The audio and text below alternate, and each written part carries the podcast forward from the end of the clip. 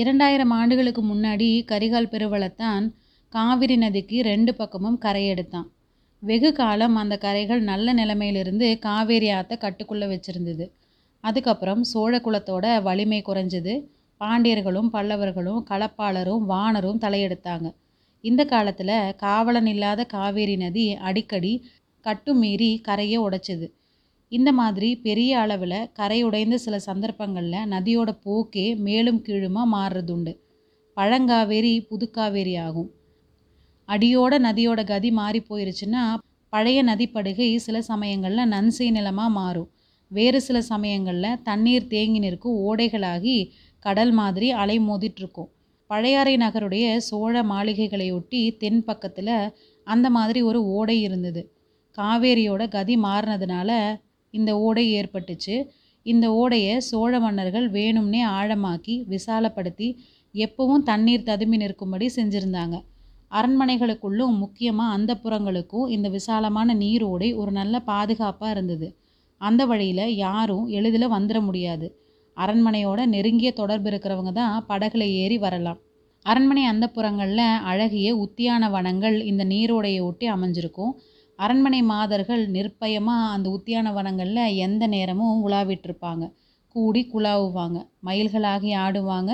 குயில்களாகி பாடுவாங்க. சில சமயம் ஓடைகளில் இறங்கி நீராடுவாங்க.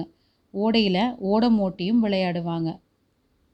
சோழர் குலத்தில் ஒரு அரசர் காலமாகி இன்னொருத்தர் பட்டத்துக்கு வரும்போது புதிய அரண்மனை கட்டிக்கொள்வாங்க. பழைய அரண்மனையில் காலமான மன்னருடைய ராணிகளும் மற்ற பிள்ளைகளும் இருப்பாங்க. பழையாறை அரண்மனைகளில் செம்பியன் மாதேவியோட அரண்மனைக்கு அடுத்தபடியாக குந்தவை பிராட்டியோட மாளிகை அழகிலும் கம்பீரத்திலும் சிறந்து விளங்குச்சு. அது சுந்தர சோழர் வசித்த அரண்மனை தானே அவர் தஞ்சை போனதுக்கப்புறமா குந்தவை அந்த அரண்மனையோட எஜமானியாக இருந்தாங்க. அந்த மாளிகையோட பின்புறத்து உத்தியாவனம் ரொம்ப சோபிதமாக இருந்தது. அதில் வானலாவிய ஆலமரங்கள் இருந்தது. சின்னஞ்சிறு பூச்செடிகளும் இருந்தது. வளைந்து நெளிந்து மரங்களை தழுவி கொண்டிருந்த பூங்கொடிகளும் பூங்கொடிகளினாலான கொடி வீடுகளும் இருந்தது. குந்தவியும் அவளோட தோழிமார்களும் மாலை நேரங்களில் பெரும்பாலும் அந்த உத்தியானவனத்திலேயே கழிக்கிறது வழக்கம் சில சமயம் எல்லாருமா சேர்ந்து ஓரிடத்துல உட்கார்ந்துக்கிட்டு கதைகள் பேசிகிட்டு இருப்பாங்க. இன்னும் சில சமயங்களில் ரெண்டு ரெண்டு பேராகவும் மூணு மூணு பேராகவும் பிரிஞ்சு போய் அந்தரங்கம் பேசுவாங்க. சில நாட்களாக குந்தவையும் வானதியும் தனியாக பிரிஞ்சு போய் பேசுறது வழக்கமாக இருந்தது.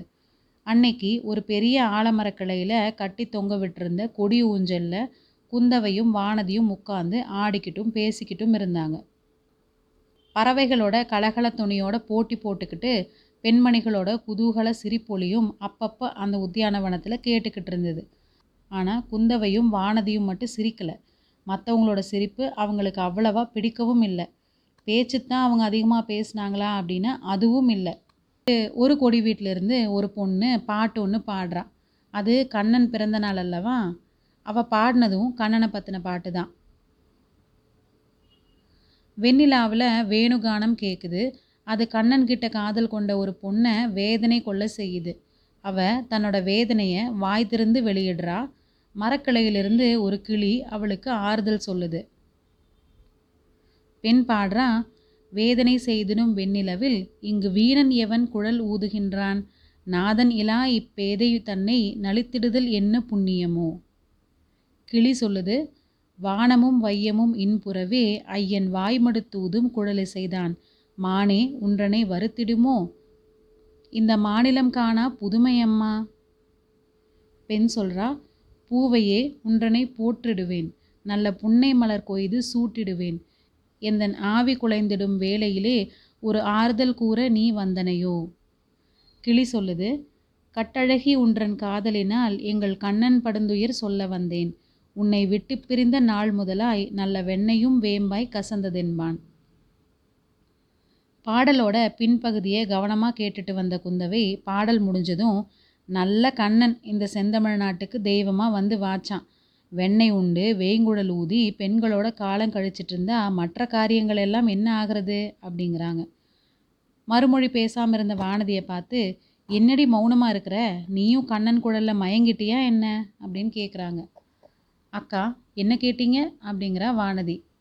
என்ன கேட்டேனா? உன் கவனம் எங்கே போயிருந்தது? எங்கும் போகலையே உங்ககிட்ட தான் இருந்தது. அடி கள்ளி ஏண்டி பொய் சொல்கிற உண்மையில் உன்னோட மனசு இந்த இடத்துல இல்லவே இல்லை. எங்கே இருக்கிறதுன்னு நான் சொல்லட்டுமா? தெரிஞ்சா சொல்லுங்களேன்.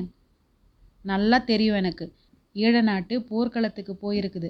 அங்கே என் தம்பி ஒரு கபடமற்ற பிள்ளை இருக்கிறானே. அவனை இன்னும் என்ன பொடி போட்டு மயக்கலாம் அப்படின்னு உன் மனசு யோசிச்சுட்ருக்குது நீங்கள் சொன்னதில் ஒரு பாதி உண்மைதான் அக்கா. என்னோட மனசு ஈழ நாட்டுக்கு தான் அடிக்கடி போயிடுது. ஆனால் அவரை பொடி போட்டு மயக்கிறத பற்றி யோசிக்கல. அவர் போர்க்களத்தில் எப்படியெல்லாம் கஷ்டப்படுறாரோ அவரோட உடம்புல எத்தனை காயம் பட்டிருக்குதோ அவர் எங்கே படுத்துக்கிறாரோ என்ன உணவு சாப்பிட்றாரோ அப்படின்னெல்லாம் யோசிக்குது. அவர் அப்படியெல்லாம் அங்கே கஷ்டப்பட்டுட்டு இருக்கும்போது இங்கே நான் சுகமாக உண்டு உடுத்தி பஞ்சனை மெத்தையில் படுத்து தூங்குறத நினைக்கும்போது வேதனையாக இருக்குது. எனக்கு மட்டும் சிறகுகள் இருந்தால் இந்த வினாடியே இலங்கைக்கு பறந்து போயிடுவேன் அப்படிங்கிறா வானதி. பறந்து போய் என்ன செய்வேன்? அவனுக்கு மேலும் உபத்திரவம் தானே செய்வேன்? ஒரு நாளும் இல்லைக்கா. அர்ஜுனனுக்கு சுபத்திரையும் கிருஷ்ணனுக்கு சத்யபாமாவும் ரதம் ஓட்டுனது மாதிரி நானும் ஓட்டுவேன். அவர் மேலே ஐயப்படுற அம்புகளை என்னோட மார்பில் நான் தாங்கிக்குவேன். நீ தாங்கிட்டு இருந்தா அதை அவன் பார்த்துட்டு இருப்பானா? அது அவருக்கு இஷ்டம் இல்லாட்டி பாசறையில் காத்திருப்பேன். போர்க்களத்திலிருந்து அவர் திரும்பி வந்த உடனே காயங்களுக்கு மருந்து போட்டு கட்டு கட்டி விடுவேன். மலர் படுக்கை விரித்து வச்சு காத்திருப்பேன். அறுசுவை உணவு சமைச்சு வச்சிருந்து கொடுப்பேன். உடல் வலியை மறப்பதற்கு வீணை மீட்டி பாட்டு பாடி தூங்க வைப்பேன். இதெல்லாம் நடக்காத காரியங்கள் வானதி. சோழ குலத்து வீரர்கள் போர்க்களங்களுக்கு பெண்களை அழைச்சிட்டு போகிறதில்ல ஏன் அக்கா அப்படி? அவங்களுக்கு புண்களை பற்றி பயம் இல்லை அதை விட பெண்களை பற்றி தான் அதிக பயம். அது ஏன்? பெண்கள் அவங்கள என்ன செஞ்சுருவாங்க? அவங்கள ஒன்றும் செய்ய மாட்டாங்க. ஆனால் உன்ன மாதிரி பெண்கள் போர்க்களத்துக்கு போனால் எதிரிப்படை வீரர்கள் உங்களோட அழகை கண்டு மயங்கி சரணாகதி அடைஞ்சிட்டா என்ன செய்யறது? அப்போது நம்ம சோழ நாட்டு வீரர்கள் அவங்க வீரத்தை காட்ட முடியாதுல்ல? பெண்களை கொண்டு வெற்றி அடைஞ்சாங்க அப்படிங்கிற புகழை சோழ குலத்தார் விரும்புறதில்ல. அப்படி கூட உண்டா? எதிரி வீரர்கள் அவ்வளவு மூடர்களாக இருப்பாங்களா? பெண்களோட அழகை பார்த்து மயங்குறதுக்கு? ஏன் மாட்டாங்க? அடியே வானதி குழந்தை சோதரர் வீட்லேயும் அரிசலாற்றங்கரையிலும் நாம் ஒரு வாலிப வீரனை பார்த்தோமே. ஞாபகம் இருக்குதா? இருக்குது. அதுக்கு என்ன நம்மளை எல்லாம் பார்த்ததும் அவன் எப்படி போதை கொண்டவனை மாதிரி மயங்கி நின்னா அப்படிங்கிறது ஞாபகம் இருக்குதா? அதுவும் ஞாபகம் இருக்குது. ஆனால் நம்ம எல்லாம் பார்த்துட்டு அப்படின்னு நீங்கள் சொல்கிறது தான் தப்பு. அவன் உங்களை பார்த்துட்டு தான் அப்படி மயங்கி நின்னான். பக்கத்தில் நின்னவங்கள அவன் கண்ணெடுத்து கூட பார்க்கல. வானதி நல்லா பொய் சொல்கிற பரிகாசம் பண்ணுறியா என்ன? இல்லவே இல்லை.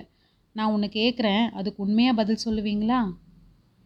கேட்டு தான் பாரேன் அந்த வாலிப வீரனோட ஞாபகம் உங்களுக்கு இப்போ எதுக்கு வந்துச்சு? நல்ல வாயடிய போயிட்ட நீ. அவனோட ஞாபகம் வந்ததில் என்ன தப்பு? தப்புன்னு யார் சொன்னது? நான் சொல்லலை. அது ரொம்ப இயற்கை தான். எனக்கு கூட அந்த வாலிபனுடைய கதி அப்புறம் என்னவாயிருச்சு அப்படிங்கிற கவலை தான். உனக்கு ஏன் அதை பற்றி கவலை உண்டாகணும்? ஏன் கவலைப்படக்கூடாது? ஒருத்தரை நம்ம பார்த்துருந்தா அவரை பற்றின ஞாபகம் நமக்கு அடிக்கடி வந்தால் அவர் என்ன ஆனார் அப்படின்னு தெரிஞ்சுக்க விரும்புகிறது இயற்கை தானே அப்படிங்கிறா வானதி. நல்ல இயற்கை. அப்படியெல்லாம் மனசுதறதுக்கு நாம் இடம் கொடுத்துடக்கூடாது வானதி. மனசை கட்டுப்படுத்தி வைக்கணும். அதோ கேள்வானதி அது என்ன பறை சத்தம்? அந்த குரல் என்னமோ சொல்லுதே.